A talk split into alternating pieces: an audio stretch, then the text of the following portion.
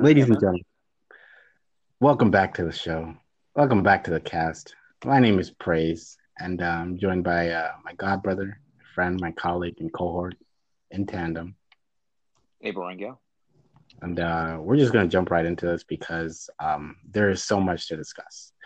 Uh, and our topic today, um, so we're going to be recording two episodes back to back, or at least I hope so.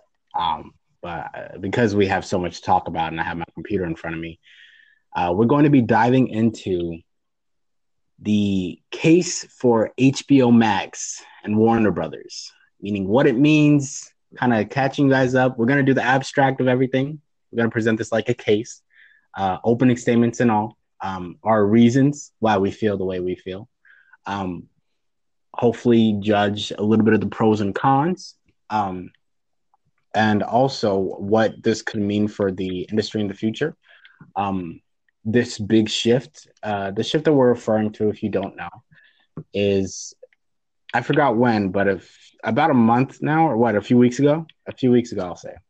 Yeah. Um, HBO, uh, or at least Warner Brothers, decided to move their entire slate of 2021 films. I think this is like a about 10 or 15 movies of next year um, they decided that while also releasing it in theaters, uh, people will have access to it on their streaming service devices or HBO Max um, specifically. It'll be available um, the same day that the movies were to release. So right now, uh, that's what we're going to be discussing. I'm going. Me and Abel are going to be kind of dispersing. Well, Abel can chime in whenever he wants. Um, I'm going to be dispersing uh, the abstract and everything that's the story up to this point, basically, and what's happened uh, since this announcement. So, starting with when they did announce it. So, Warner Brothers, uh, I'm looking at the Washington Post right now. So, Warner Brothers had decided to. Okay, it says Warner Brothers on Thursday shocked the entertainment world by saying it would pull it would put all of its 2021 movies as 17 title list that includes such highly awaited films as Dune, In the Heights. That's uh Justin. Uh, I don't know if uh, it's a Justin Chu or Jon Chu produced oh. film where Lin Manuel Miranda also producing and doing the music for it. Um, it's I think it's based off one of his plays, and also The Matrix Four, amongst other big films um, on HBO Max. At the same time, they play in theaters, upending a well-established business model in the hope of re- of redeeming a flagging streaming service or a flagging streaming service is what it says. Um, sorry, I read that wrong. So basically, that this is the case that we're dealing with. Uh, the reason why so many people are at an uproar about this arrangement, uh, if you don't know, a lot of other smaller subsidiary companies, not smaller, but um, they're also they work a lot with with um, Warner Brothers on like Legendary. They produce a lot of their some of their superhero content. A lot of their Christopher Nolan's movies are also co-funded by Legendary. They helped a lot with the MonsterVerse that Warner Brothers is currently doing. The uh, which I'm talking about is Godzilla, Kong, um, Godzilla, King of Monsters, and they're also going to be doing uh, Godzilla versus Kong. Um, or they also front up the bill for some of that money. Same with Dune. Um, people uh, are really getting upset with Warner Brothers right now because it seems that they didn't really discuss uh, this announcement beforehand and with like any of the producers or like directors or anyone really. Right. And with a lot of these bigger films sometimes uh, actors are you know sometimes they have back end deals. Uh, like for instance christopher nolan with this last film he did this was before you know COVID and all that stuff, uh, it was revealed that he um, would get a 20% cut off the top um, for Tenet, which meant like if that thing made a billion dollars, uh, he would have been gifted $200 million before, like, I think maybe outside of the studio execs, he probably would have gotten that money right away, um, which is a crazy thing to think about because um, I love Christopher Nolan as much as the next guy, but that man really uh, i guess uh, there's a saying in uh, hollywood that goes it's not show friends it's show business and they also say you don't get what you deserve you get what you negotiated and he that man negotiated a really really big deal. Um, pro- they'll probably never do a deal like that with anybody if they're smart, at least, um, ever again.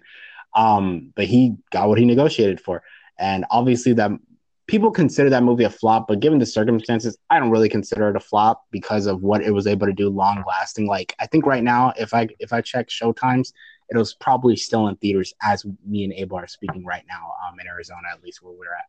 So with all that kind of set in motion, uh, there's been talk of potential um, uh, like strikes with the DGA, the Directors Guild of America, and the Writers Guild of America as well, WGA, um, which are obviously very big. Without these two organizations, which work heavily with uh, Warner Brothers on their films, meaning the people that work with the guild, they have to get paid a certain amount. They can't. Um, they work a certain amount of hours, and uh, actors are the same thing. Like where uh, they could basically tell directors like, look, if they strike, that's basically kind of saying to Warner Brothers, like, look, we're not no longer gonna make movies for y'all if y'all are gonna be doing these back end deals or not really telling us what, giving us any input on what we can do with the film or um, letting us know ahead of time anything where we don't have a say. Um, and that's kind of like what the studio is currently worried about um, is the potential worry of like a strike looming.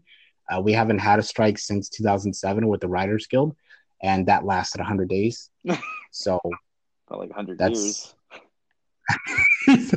I mean, there were some We bad movies that came out during that time. we get we really paid for that. Um, uh, everybody did in 2008, 2007. Um, but uh, nonetheless, uh, so with all that being said, we've also had a few comments from directors that have, um, you know, spoken on this issue. Uh, the first one being, you know, uh, the man himself, Christopher Nolan. He tweeted um, as soon as he heard the news. He tweeted. Uh, uh, so it says, okay, sorry. Um, okay, yeah. So this is what he wrote on his Twitter account. It says, um, producers. Okay, I don't. It's not saying when he did it, but I, this was like a few days after the announcement was made. He said, "Some of our," and I quote, and I'm reading this off the Hollywood Reporter.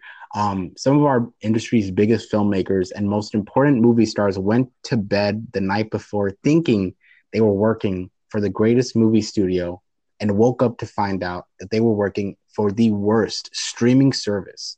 Jeez. Um, like, right direct. Just like, there's no misunderstanding that. There's no misunderstanding. um, like Abel said, there is literally no. This is like to me the best insult since like the the guys at the theater, the theater exhibitors that threatened Universal in the beginning of the year. I love like how they were like, "Oh, we're gonna remember this." I thought that was so badass. I'm not gonna lie. Whoever wrote that speech, I didn't, one day I want to meet them and say, "Good on you, kid!" Like that was really cool.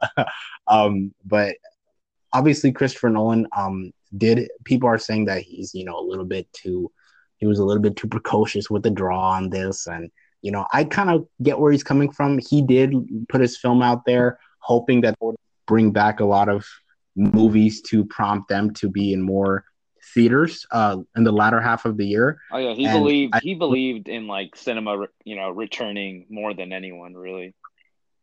and um, he was willing to sacrifice like his film to do that and be the first penguin in the ocean to jump off of the heavy cliff and obviously you know it seems like whatever deal he thought he whatever he thought was going to happen obviously didn't um, with all these movies being pushed back as soon as as soon as his movie had came out and, and they saw that it wasn't doing well um, well it was doing decent but not christopher nolan good uh, i guess is what i'm trying to say um, you know, I can attest and Abel can attest. We've seen it. Um, we saw that movie a modicum of times. Um, I don't think I'll see it again, only because like me and Abel shared like a really cool Tenet like moment.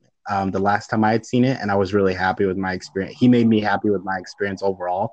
Uh, once we saw it, I won't spoil the movie if you haven't seen it, but um, me and Abel had like a very the way the ending plays out in that film is kind of like an ending that me and him kind of came to within our viewing experiences of the film, putting them together. Um, and and in the sense, like he was the John David Washington character, and I was like more of the Robert Pattinson character because I had seen it so many times, um, and we were kind of piecing everything together.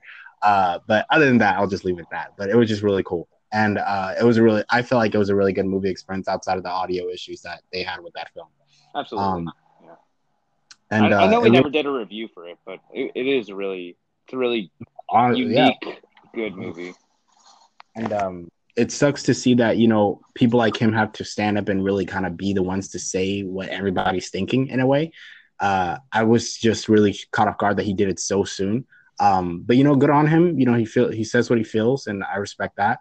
And uh, that was about a few days after. Um, most recently, uh, as recent as December 10th, we got um, also some words uh, from the director of Dune, Denis Villeneuve, who has become one of the uh, biggest storytellers uh, within the last few years with his uh, critical acclaim and his um, financial, you know, his financial successes here and there. For the most part, he's been a financial success for a serial like Warner Brothers with his films that he's released thus far. And cinephiles love him. Um, people are really excited with this film that he made, and you know, it's kind of weird to see that all this hard work that they put into this film, you know, the fact that it would just be released on they, that doesn't, I can understand why it wouldn't sit right with anybody.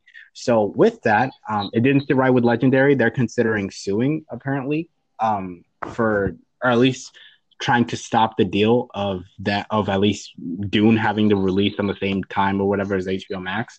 But they're probably sitting down with these people after the fact and trying to so, so, save some of their credibility with them in a way. But um, this is basically, I'm going to just read a few excerpts from the Variety article that was uh, written by Denis Villeneuve, um, released on December 10th of at 5 p.m. apparently. So I like the fact that he kind of that they kind of released it in the afternoon. That's kind of funny. I don't know why. um, uh, anyway, so it says, uh, okay, so he kind of said a lot of stuff. I'm gonna try to cherry pick the things that I felt were uh, really good. Um, I'm gonna read the amount that uh, I saw John Campea read on his show, and he was explaining all this. So this is what it says. I learned in the news, and I or and I quote, it says, "I learned in the news that Warner Brothers has decided to release Dune on HBO Max at the same time as our theatrical release, using prominent images from our movie to promote their streaming service." With this decision, AT&T has hijacked one of the most respectable and important studios in film history there's absolutely no love for cinema nor the audience here. It is all about the survival of a telecom mammoth, one that is currently bearing an astronomical debt of more than 150 billion dollars. There, I, I, he didn't say that in the article, but I, I wanted to clarify. B artist creativity, yeah, yeah. Um, therefore, even though Dune is about cinema and audiences, AT&T is about its own survival on Wall Street. With HBO's Max with HBO Max's launch a failure thus far, AT&T decided to sacrifice Warner Brothers' entire 2021 slate in a desperate attempt to grab the audience attention. Uh, so this is the last bit I'm going to read really quickly. Um, uh, actually, there's a lot, but I'm trying to like find. Um, okay, it's and then I'm gonna I'm gonna jump around a little bit from here on out. Um, uh, Warner Brothers' sudden reversal from being a legacy home for filmmakers to a new era of complete disregard draws a clear line for me. Filmmaking is a collaboration reliant on the mutual trust of a team of teamwork, and Warner Brothers has declared that they are no longer on the same team. Streaming services are a positive and powerful addition to the movie, TV, uh, and TV ecosystems, but I want the audience to understand that streaming alone can sustain the film industry as we know it, as we knew it before COVID. Streaming can produce great content, but not movies of Dune scope and scale. Warner Brothers' decision means Dune won't have the chance to perform financially in order to be viable, and piracy will ultimately triumph. Yeah, that is true. We're going to talk. That is absolutely true. Yeah. Um, Warner Brothers might just have killed the Dune franchise. This one is for the fans. AT&T's John Stankey said that the streaming horse left the barn. In truth, the horse left the barn for the slaughterhouse. Public safety comes first. Nobody argues that, which is why when it became apparent the winter would bring a second wave of the pandemic, I understood and supported the decision to delay Dune's opening by almost a year. The plan was that Dune would open in theaters in October of 2021 when vaccinations will be advanced and hopefully the virus behind us.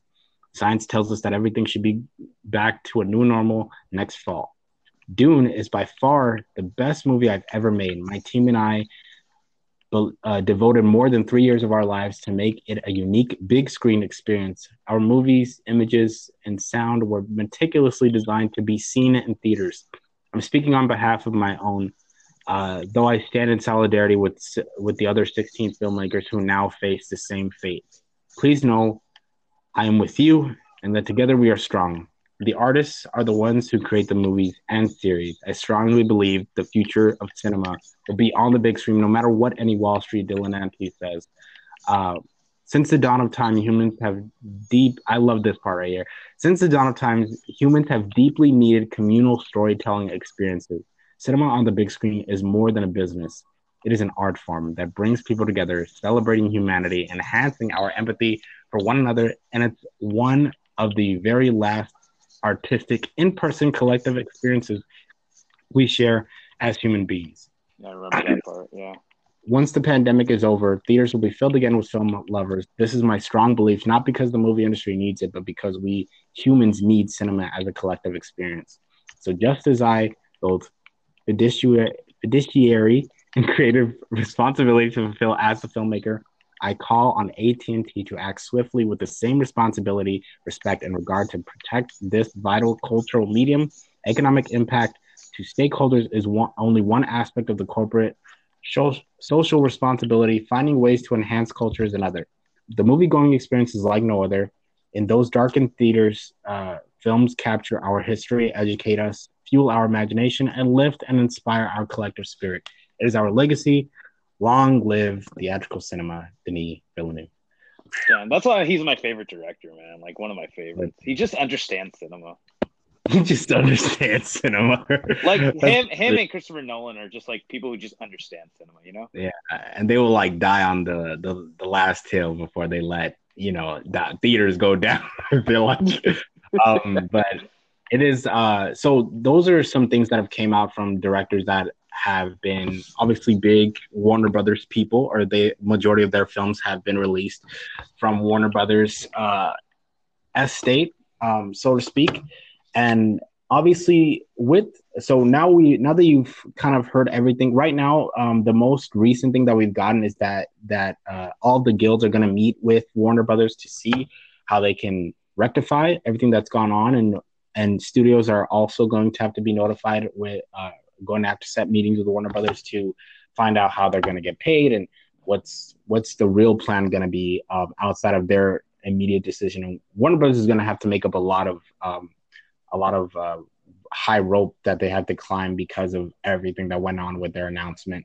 Um, it was both shocking and very much a bold, bold move. Um, I think it is out- kind of. I mean, we'll get into it more later, but I think it is really crappy that they didn't tell any of their directors or anyone about this. This was like high, so high up. he said so high up. And like said it like it gets very It's so high up.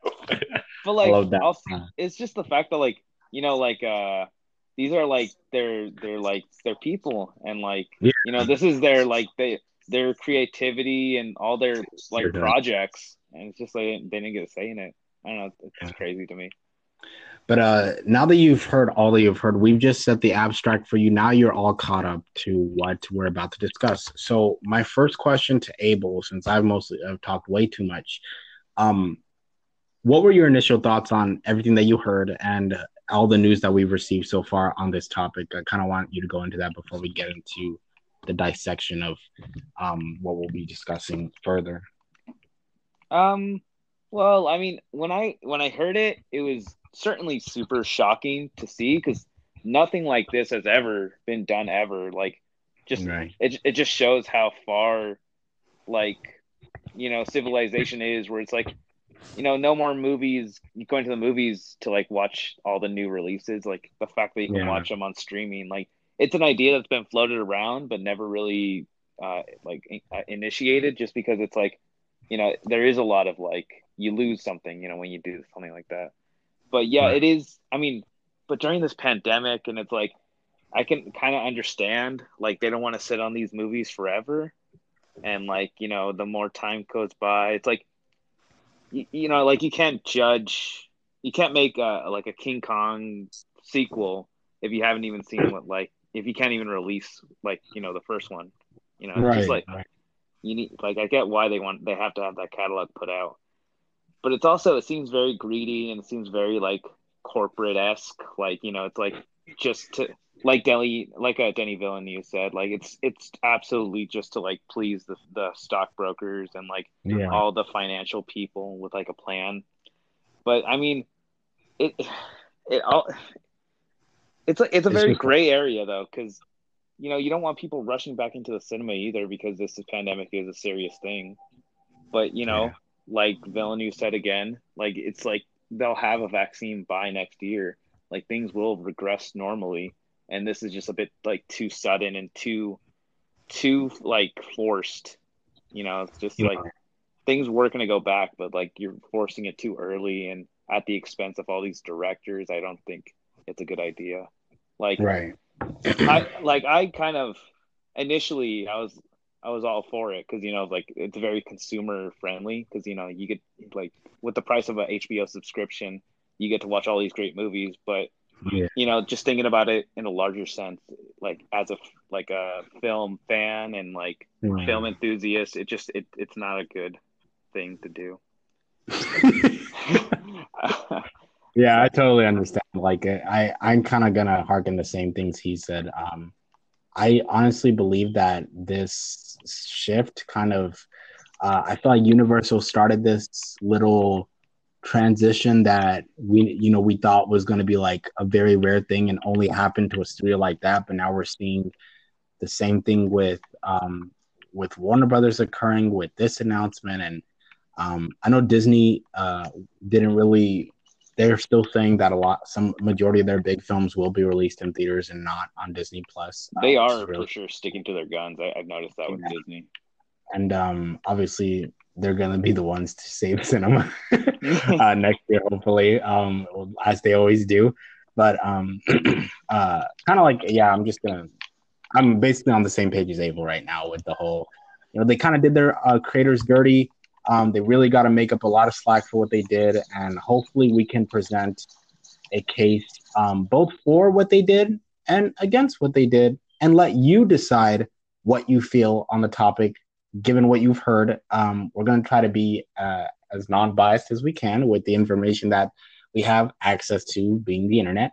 Um anything that I we talk about here has already been discussed in other circles and uh, we're not breaking any scoops or anything um, we're just going to be giving our own opinions coming from a film fan's point of view. So if you don't feel the same way please do not go on to us to get mad or whatever in the comments because um, we're just doing this to have fun and engage in conversation. So now we're going to go uh, so do you want to start with the case for or against abel? I say let's go for the case against, but I'll let you decide because I feel like we're kind of on the steamrolling of not really being pleased with what of their decisions were. But um, uh, what do you want to start with, the case against or the case for? Abel, if you're talking right now, I can't hear you, Abel.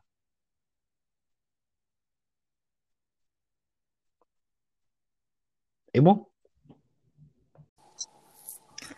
Okay, I'm back. Uh, so we're doing a case for and against Warner Brothers, right?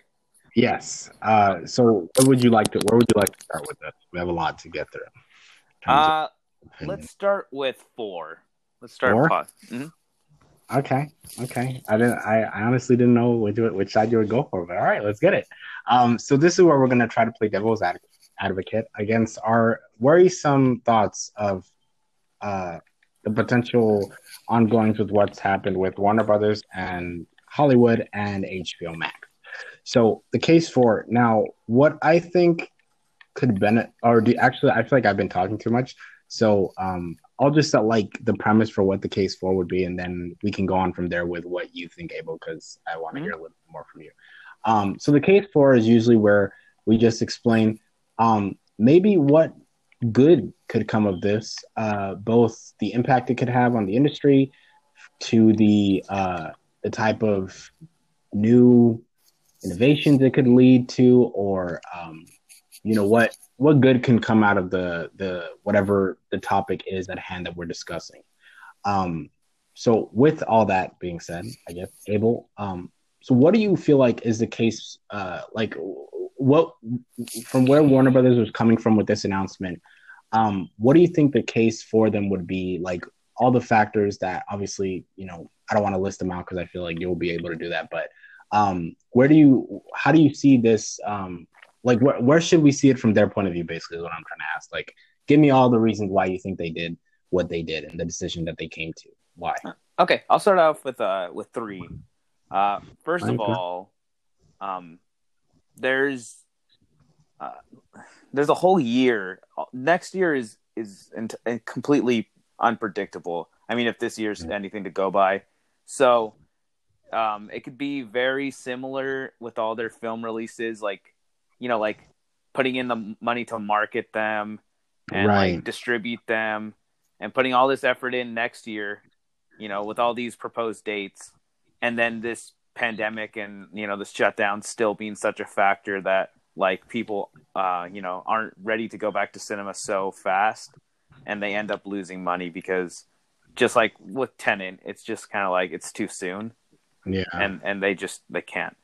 Uh the second point um i do understand that like they are trying to basically make uh the like a safe environment and make sure everyone you know like they don't want to they don't want to be responsible for the already ca- like ca- catastrophic death toll that's that's uh, right. you know on the horizon and you know currently happening. I'm sorry give me a second. My dog's barking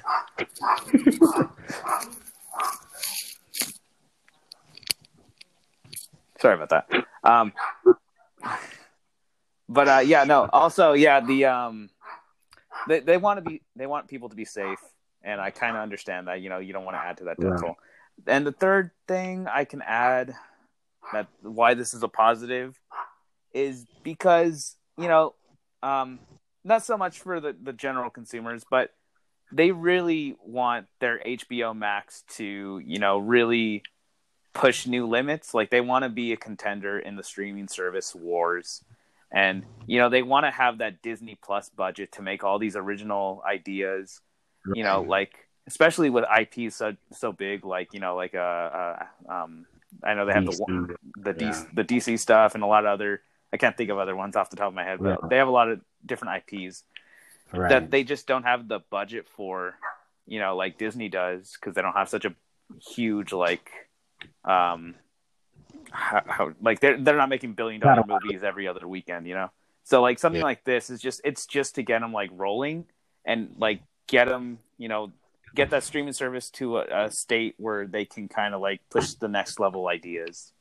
Yeah, yeah, for sure. That's actually like really good, like really solid like points. Honestly, like if uh I I feel like all of these are uh, I kind of um put down uh generally what uh, you had brought up in your um, in the case, like both the unpredictability of this year and next year, and um, all that can lead to both with them not being able to release their films as they would normally in theaters because of everything that's going on, and the there's only so long, like uh, Abel was saying earlier, where you can keep a film in there before you start losing money on how long you're keeping it uh, just away from um, away from the market that your company resides in. This case being film. Um, so I uh, that totally makes sense with the unpredict the I put unpredictability of everything. Um, then also the factor of the COVID nineteen pandemic, which has kept everybody in their homes and away from theaters for a very long time. Um, you know, there's they were slowly and surely being opened back up, but it seems like a lot of them are starting to close again. Um, given the second wave that uh, we read about and all that jazz. Yeah, people um, are still definitely very scared. Um, so yeah, that's also a big factor, um, which I also agree with. And then HBO Max, this will give them a fighting chance, or at least a modicum of a fighting chance, to begin um, their effort in thriving and innovating the streaming wars, as we like to call them, and as everybody has been uh, coin, coining that phrase. So I'm kind of all for the case for them. Uh, I think a lot of that makes sense. The only th- I don't know if I would really add a lot to this because it seems so definite. Like why this seems like the reasons why they would do it. If anything, um, uh, I'm just going to speak a little bit more on some of them and then kind of move on because I don't want to drag if if we know if we kind of already figured some of this case out. Um, and a lot of our conversation, because we're kind of just talking about facts right now, but a lot, I do want us to get into more of the opinion stuff, which is going to be after the case for and the case against. So, um, with that, uh, I'm thinking the same thing. Unpredictability. You know, we're still in unpredictable times, so that makes sense. COVID nineteen pandemic is still around currently. We're we could be looking at. Uh, they said that obviously with vaccines potentially being uh, being available to everybody, we I would like to think that we would be able to get it all under control, but there might be also those people that refuse to take uh, the vaccines and you know don't wear the mask and all that stuff, which is obviously totally fine if they want. in all honesty, in all retrospect, it's not really considered to everybody else, but you know we're the land of the free, home of the brave, and I say that very loosely, but um, you know there's only there's only so much you can tell a person to do. It honestly is up to them whether or not they want to be smart about their um, where they put themselves in certain environments. So uh, yeah, that's where I stand with that. And then HBO Max, um, HBO Max, I haven't really seen gotten a good look at all the content that is on there, if there is any. Obviously, HBO has a catalog of wonderful programming. Um, be it from they've created some of the greatest American television shows in history, still to this day. Um, people uh, contest that The Sopranos is the greatest television show in America of all time. Um, and I, after seeing it, I definitely understand why. Uh, and I feel the exact same way after watching it because it is a really, really great show. Um, alongside that, they have things like The Wire. They have things like, uh, I don't know. I just know a lot of their shows are part of stuff like Game of Thrones, stuff like like they're in the zeitgeist a lot with a lot of their content. Um, I'm thinking now that I guess that's not really enough to really keep their subscribers engaged and the good thing about Netflix is also the bad thing about Netflix. You get so much content inundated to you that you don't really know what to do with the amount of stuff that they put out. Um, I'm hope I I feel like uh, we're gonna get into this uh, later when we do the Disney stuff. Not like in this part, but um, in the next episode when we talk about the Disney stuff. Um, I've seen that the sh- the way they're going um, is a lot different from the way Warner Bros is going. Um, obviously, they're using their high tentpole films to give themselves a leg up. Um, but now we have so much stuff to look forward to uh, in the Disney Plus uh, stuff that they announced too, which we're going to be talking about soon. But nonetheless, that's I uh, t- that's my uh, addition to the points that were already set by Abel. Um, so I'm gonna try to set the case against, and Abel, you just pitch in with any ideas if you have any. Mm-hmm. Um, I also kind of want to go about it with bullet points as well. I think the the case against is that they obviously didn't tell anybody yeah. their announcement beforehand, which is a big a big no no. Um, uh, so I would say lack of communication was their first. Uh, w- would you call it like a misdemeanor, uh, right? Or a strike? misstep. Okay, I missed a lack of communication, and then so that's and me and you will get into what that means in a, in a little bit, uh, so that we can both discuss because I know you want to chime in too.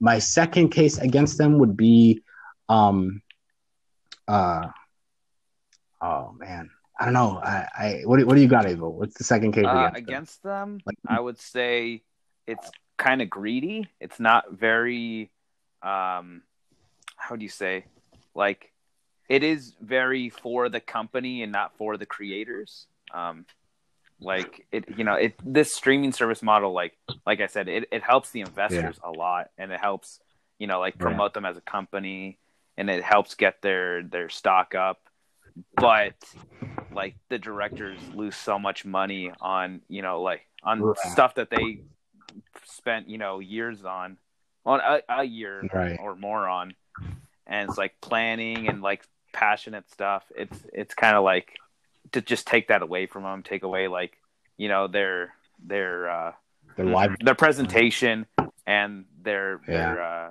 their livelihood, you know, their money they make from it to fund other stuff. It it's definitely right. a greedy move. Uh, and so I guess uh, the last case against them would be like the the repercussions, oh, like the oh, long lasting. Absolutely, yeah, that's a good point. Um, would be like our last big case against them. So uh, I yep. feel like I don't know if that would be like more of a conclusion type deal, but, but I will just yeah, because it's it's Unless... it's certainly something that like you know if this does succeed, then this could certainly absolutely start you know begin the right. end of cinema as we know it. Like absolutely. So with that, so let's get into like the lack of communication. Um, we talked a little bit about this earlier in our dissection of this. I feel like a lawyer right now when I'm doing this. um, there's a lot to go through. Um, but the the so the lack of communication scene. We talked about it earlier. Some of the subsidiaries of uh, close studios that Warner Bros. works with um, they're very upset with the progression of things, as well as actors, guilds um, that are very recognizable and very established in Hollywood that can honestly make Warner Brothers' life really hard um, if they don't find a way to rectify this with their people. And um, so I would say was the reason why it's so important. Um, Denis Villeneuve kind of said it best when he was like, you know, this is a mutual partnership.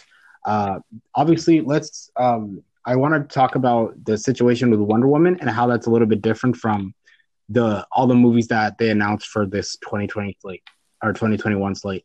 So apparently, with the Wonder Woman case, because uh, I feel like that's very important evidence, so mm-hmm. to speak.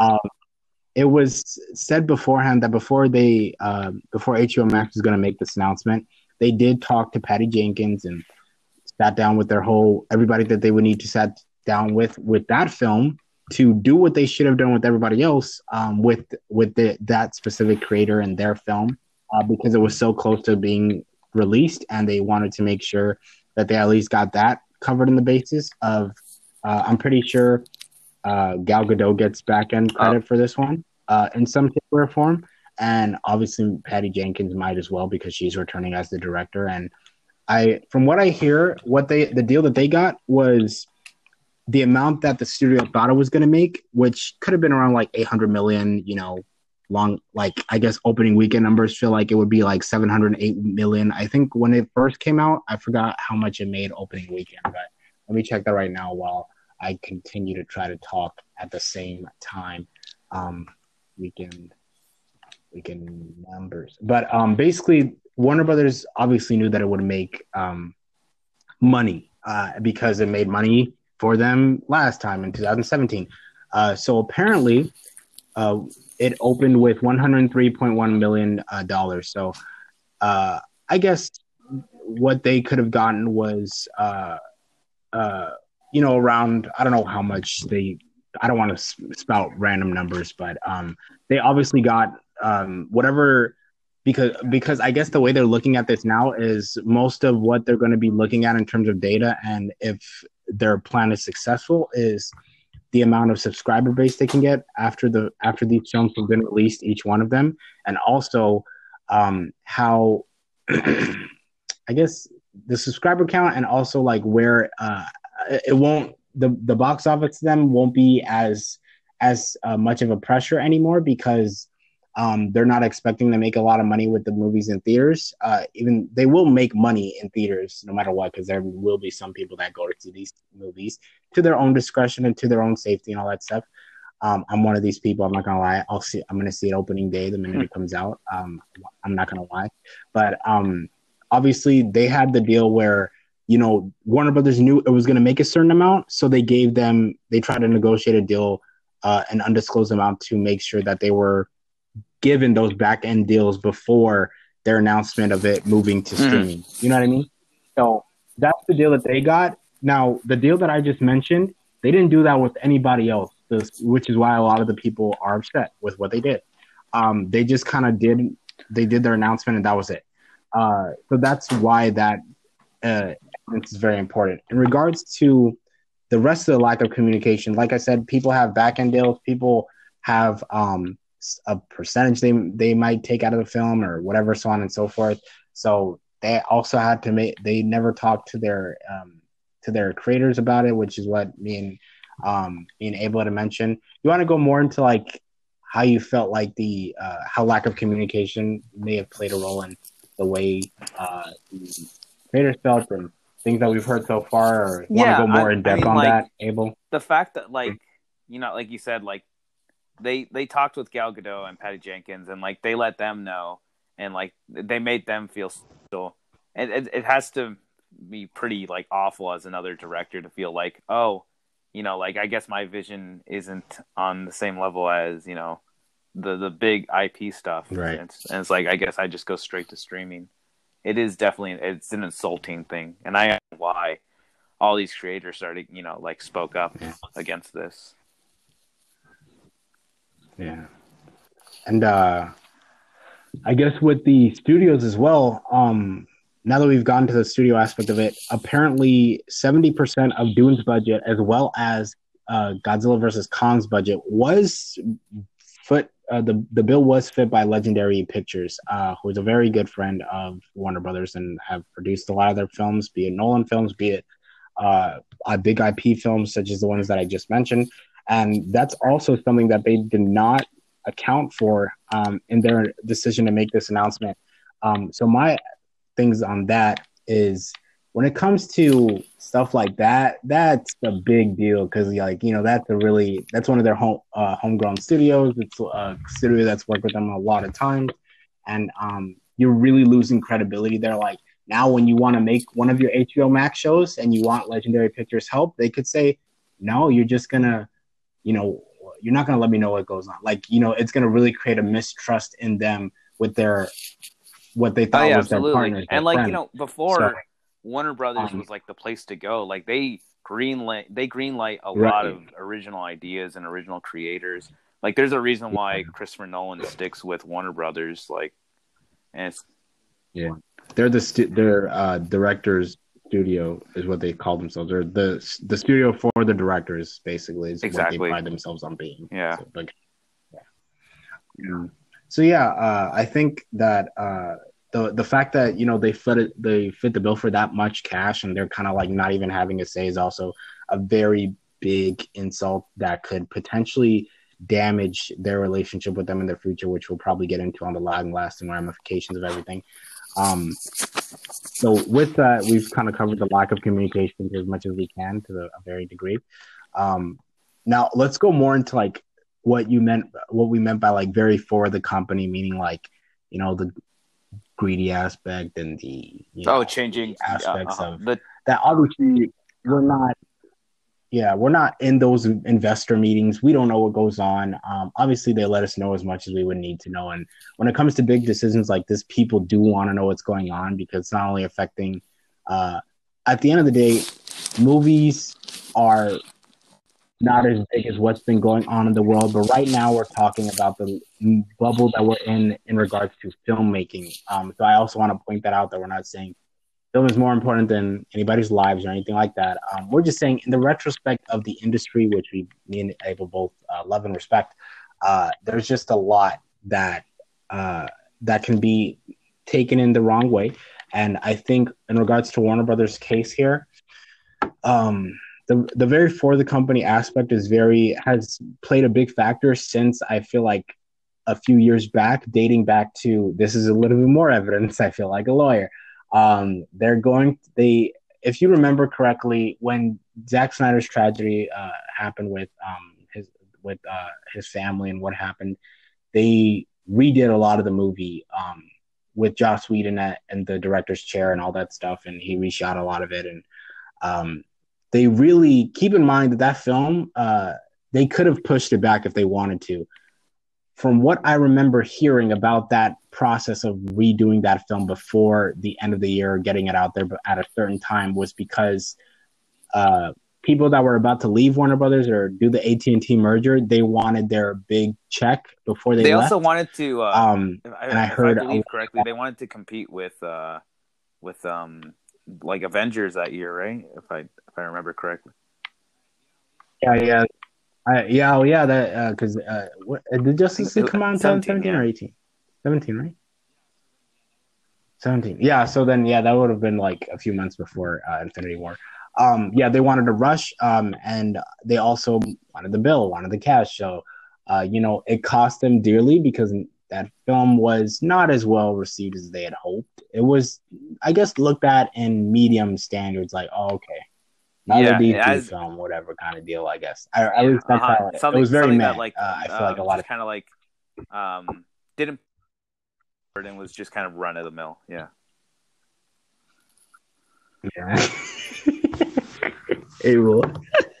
I was laughing when you say certain things, dude. Uh, but yeah, so uh, that was a big, you know, um, after the AT&T merger did happen, it seemed like a lot of that focus was on, all right, we need to really start building this streaming service if we're going to do it. Like we got to do it now, um, or we're going to be very behind. I feel like that's where they went with creating HBO Max, and you know they had HBO Go for a while. Then HBO Go went away. Then they finally did HBO Max, and HBO Max, you know, started losing a lot of content. You know, um, they kept saying, "Oh, stuff like Harry Potter is going to be there. Stuff like their big catalog films are going to be there." Literally, I think a few weeks after they had like um, because with Disney Plus, um, there are some films that are on there that you can't even watch yet because they still have deals with Netflix to have their stuff on there. NBC, uh, Netflix just announced they're going to be losing The Office forever uh, because it's going to be going to Peacock, which is NBC's um, and Universal streaming service. Uh, and obviously, The Office is one of their biggest programs on Netflix, even though that's not a Netflix original series. Um, and that's going to be a big hit. And we're starting to see that these companies, they're they really are trying to find a way to make their their um, services uh, valuable as much as they can, uh, both with catalog stuff and with new material that they'd like to have um, in their database of, of new content that they'd like to produce. So when, uh, but when HBO Max Max had launched, uh, a lot of people considered that as a dead launch because of certain things that occurred. Like they lost Harry Potter, like I think a month or two after HBO Max came out, um, and a lot of people were frustrated as to why they would lose their own, you know, created franchise that they created. Um, I guess it was because of rights stuff uh, or streaming rights, I guess, of some sort, uh, which is why. And then I think another pair of films were also removed from their catalog that was still technically contractually obligated to be shown on somebody else's streaming service. Um, so a lot of that started happening once HBO Max launched, which could also be a very good reason why they really needed to make this decision because maybe it was looking too much like HBO Max would be um, you know, was looking to be a very massive failure. Uh, and then my last bit w- with this, my last bit of evidence would be that uh, keep in mind a little streaming uh, service called uh, oh, DC. Yeah, Uh, what was their uh, I think it was DC Universe, but uh, Yeah, uh, that app also, you know, that was also a flop. Um, no offense to Warner, but I don't. I honestly didn't really use it, but the few people that did use it really did enjoy it, but um, even they knew that they would have to transfer a lot of that content to HBO Max. Um, I still haven't heard them say what they're going to be doing with you know their superhero Oh, shows that were those- on those that streaming service. Max. I assume Um, they're going to keep them. I know, Okay, I know. Uh, no, I was gonna say because I know Harley Go. Quinn. Uh, I was I watched that. I, I I bought the streaming the DC universe for that. But I know they're they're doing the next season on HBO Right. Max along with all their other stuff. That's pretty cool then. Um, so yeah, I guess they were doing something. I didn't hear that. So that's really cool that you uh, brought that in there. Abel. Um, so hearing what you've heard, all the evidence, um, where do you see? You know, uh, I guess I don't want to get to like. I'm trying to ask the right like final question here because I feel like we've done enough on this aspect of the case against them as well. Um, but uh, for me, my last thoughts on like the very for the company aspect of what they did is I get it, but uh, at the end of the day, like you know, they always say that fortune uh, favors the bold. This was a very bold move. Some can can can call it a very bad move uh, because of some of the steps that they took. Uh, obviously, it may have been a good idea on paper, but it would have been even better to know that they did it with the respect of the people that they work with and that they worked for and worked alongside for a long time. Uh, both the creators and the subsidiaries, uh, companies, and the guilds and everybody else that um, respects the name that is Warner Brothers in uh, the Hollywood industry. Um, so that's my final thoughts on the matter. So, what hearing what you've heard about the, you know, the evidence brought up in the very for the company aspect of everything, both from the AT&T aspect, the DC uh, DC All Access app, app uh, failure, and um, also the how uh, the launch was a very big misstep uh, because they kept losing content. Um, after hearing all this, what are your thoughts on uh, the rest of your thoughts on the for the company aspect of it and uh, anything else Um, to say? You're absolutely right. Uh, it is a bold move, and it's it's certainly something that um, that was very like you know it, it did take a big risk, and you know they they most likely knew a lot of the consequences that were bound to happen with this. Um, I do think it's it's if it does go forward, I hope it's not the standard because it, it this does seem very like everything this year, kind of like a one time kind of situational, yeah. you know, um, approach.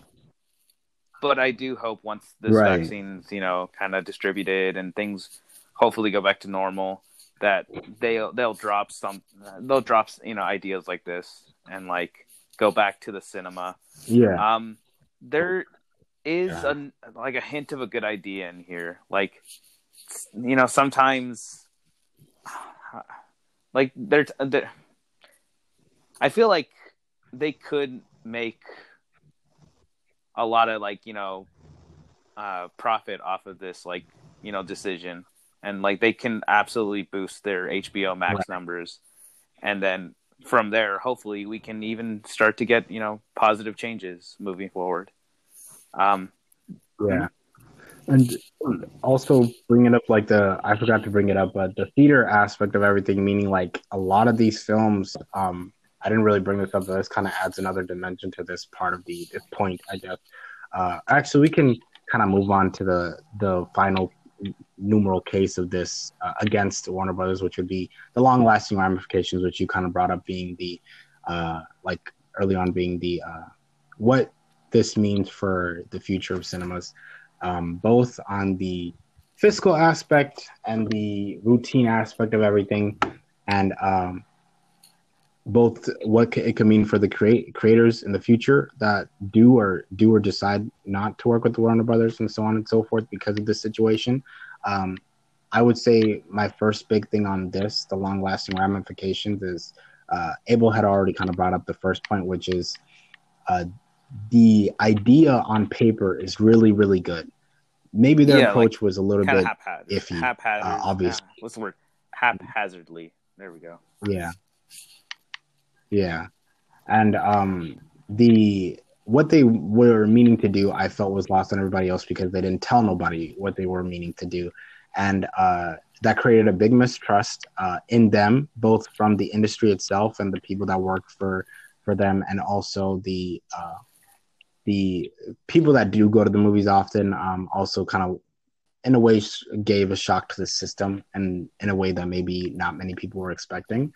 I think uh, in the long run, we'll have to wait and see what this decision made for them, if it was worth it or not, and what it cost them.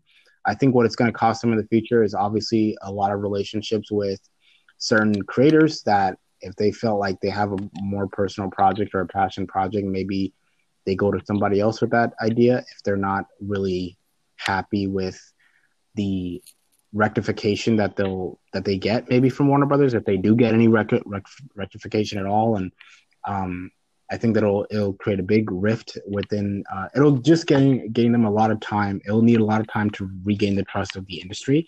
I guess would be the first long lasting ramifications. Um, for me, the second point of long lasting ramifications would be that you know HBO HBO Max thrives from this and they become a top contender in the streaming service wars. Who knows? Maybe they could even surpass um, Disney Plus and Netflix for a few months as one of the best streaming services out there after they do go about releasing these films on the on the app. Uh, my next bit and probably my last bit would be so creators. Uh, oh yeah, the theaters. Okay, so the how this is going to affect theaters uh, will be also a, a big thing uh, because to me um, a lot of people like you like we mentioned in the very beginning uh, they're starting to see that there are other options out there. I'm both glad for it and also scared of it because you know when i went to go see harry potter uh, the franchise like uh, they were playing it back this past few months and uh, every week there were a few people in the theaters for some movies and none for other movies within that franchise. And um, when I would go like because I would go to the theaters like around like yeah, early Matt, afternoon that kind of ordeal. So I would rarely see people. Yeah, I would rarely see anybody at that time. Then again, I go on the weekdays at the moment because of my job, but that should change soon as well. Um, I would really like to see how it is on the weekends because that to me will kind of let me gauge if people really still want to go to the theaters or not. Um, a lot of the times they want to be in home, they want to be in their own comfortable environment where they know they, they won't have to deal with any loud chewing from other people or talking or usage of phones in the theaters.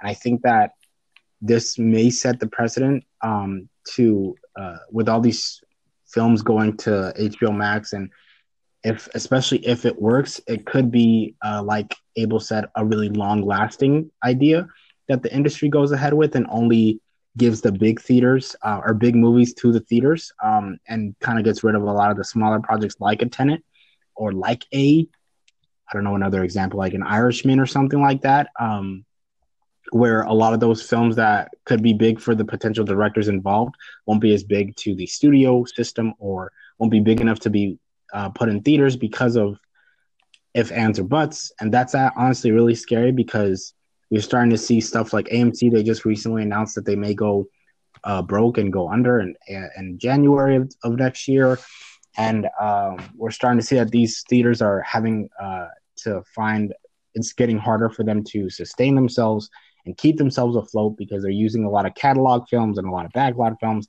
but most of the their money is made through concessions and the small cut that they get in uh in regards to showing the films. And when you don't have a pro- like i'm gonna sound like a drug dealer right now but when you don't have the product um needed to keep your to make money then obviously you're not going to be able to make money if you don't have that new product. Um, and they haven't been able to get a lot of new product this year which is unfortunate for them because i love the theater going experience. I'm a big uh, fan of the theater going experience and i don't think that that should be taken away for any film um, be it a film like moonlight or a film like dune. Um, I don't care what the film is. I just want to be able to see it or have the option to see it in the big screen, no matter how big or small um, is my opinion on the matter. And that will always be like my thoughts. I'm kind of like the same way. I'm very like religiously devoted to the theaters no matter what. I always try to get something when I go, uh, be it like something small like candy or something large like a popcorn or a drink or something, uh, because I know that's going directly to them. It's not going to go to Warner Brothers and all these other studios that they're representing in usage of their films uh, and their theater capabilities. So that's kind of all I have for the long lasting ramifications of this. Uh, in summary, um, the what it can mean for the future going of the cinema going experience, uh, what it can mean for their um, the prospect of HBO Max, and the rift that it may cause between their creators and their distributors uh, alike. So, what are your thoughts on this last uh, point uh, in the case against HBO? Uh, Got Max it. Um, for this, I think I I pretty much said everything I have to say. Um, I I do hope they uh they can work something out with the directors right now. I know they're they're kind of in negotiations and like you said they're they're still they're being sued. Um at the end of the day, we kind of don't know what's going to happen. Just like 2020 itself, it's unpredictable. They could absolutely uh, stop this still. Like this is, I get a feeling this isn't a hundred percent done deal. Right. But if but if it is, like I said, I just hope that it's it's just for like the exception of you know this pandemic, and that things do regress normally in the end. Yeah. Yeah. So I guess in conclusion, I kind of feel the same way as Abel. Uh, I kind of felt like that was just his concluding statement. But um, I, uh, I guess for me, the conclusion would be I do hope they find a way to make their creators happy and also make themselves happy. You know, they got to make money, and, and, I understand where they're coming from with that. Um, obviously, they should have. Uh, hopefully, they learned their lesson, and next time they discuss with their creators and people that may be involved in any of their products that they'd like to put out, um, to be a little bit more vigilant and talking to your people, making sure that they're okay with it, so they can let like make sure that. Uh, I feel like it would have been best to have them put their best foot forward because I remember Patty Jenkins uh, herself posted a, when she got her deal with the thing. I mean, obviously she didn't talk about her deal, but she was she put out a tweet uh, when uh, Wonder Woman was like one of the first ones announced for this new transition. She was happy about it. You know what I mean? Um, obviously because of the information that you and I know and um, and what's been said in the news. Uh, obviously, um, you know she she supported Warner Brothers in their decision to transfer mm. that movie and do what they're going to do with it. You know what I mean? And I think that um, a lot more people in the industry would be in less of an uproar if, you know, Denis Villeneuve came out and said, um, we do understand everybody's excitement for the film, all that jazz. Uh, we still are.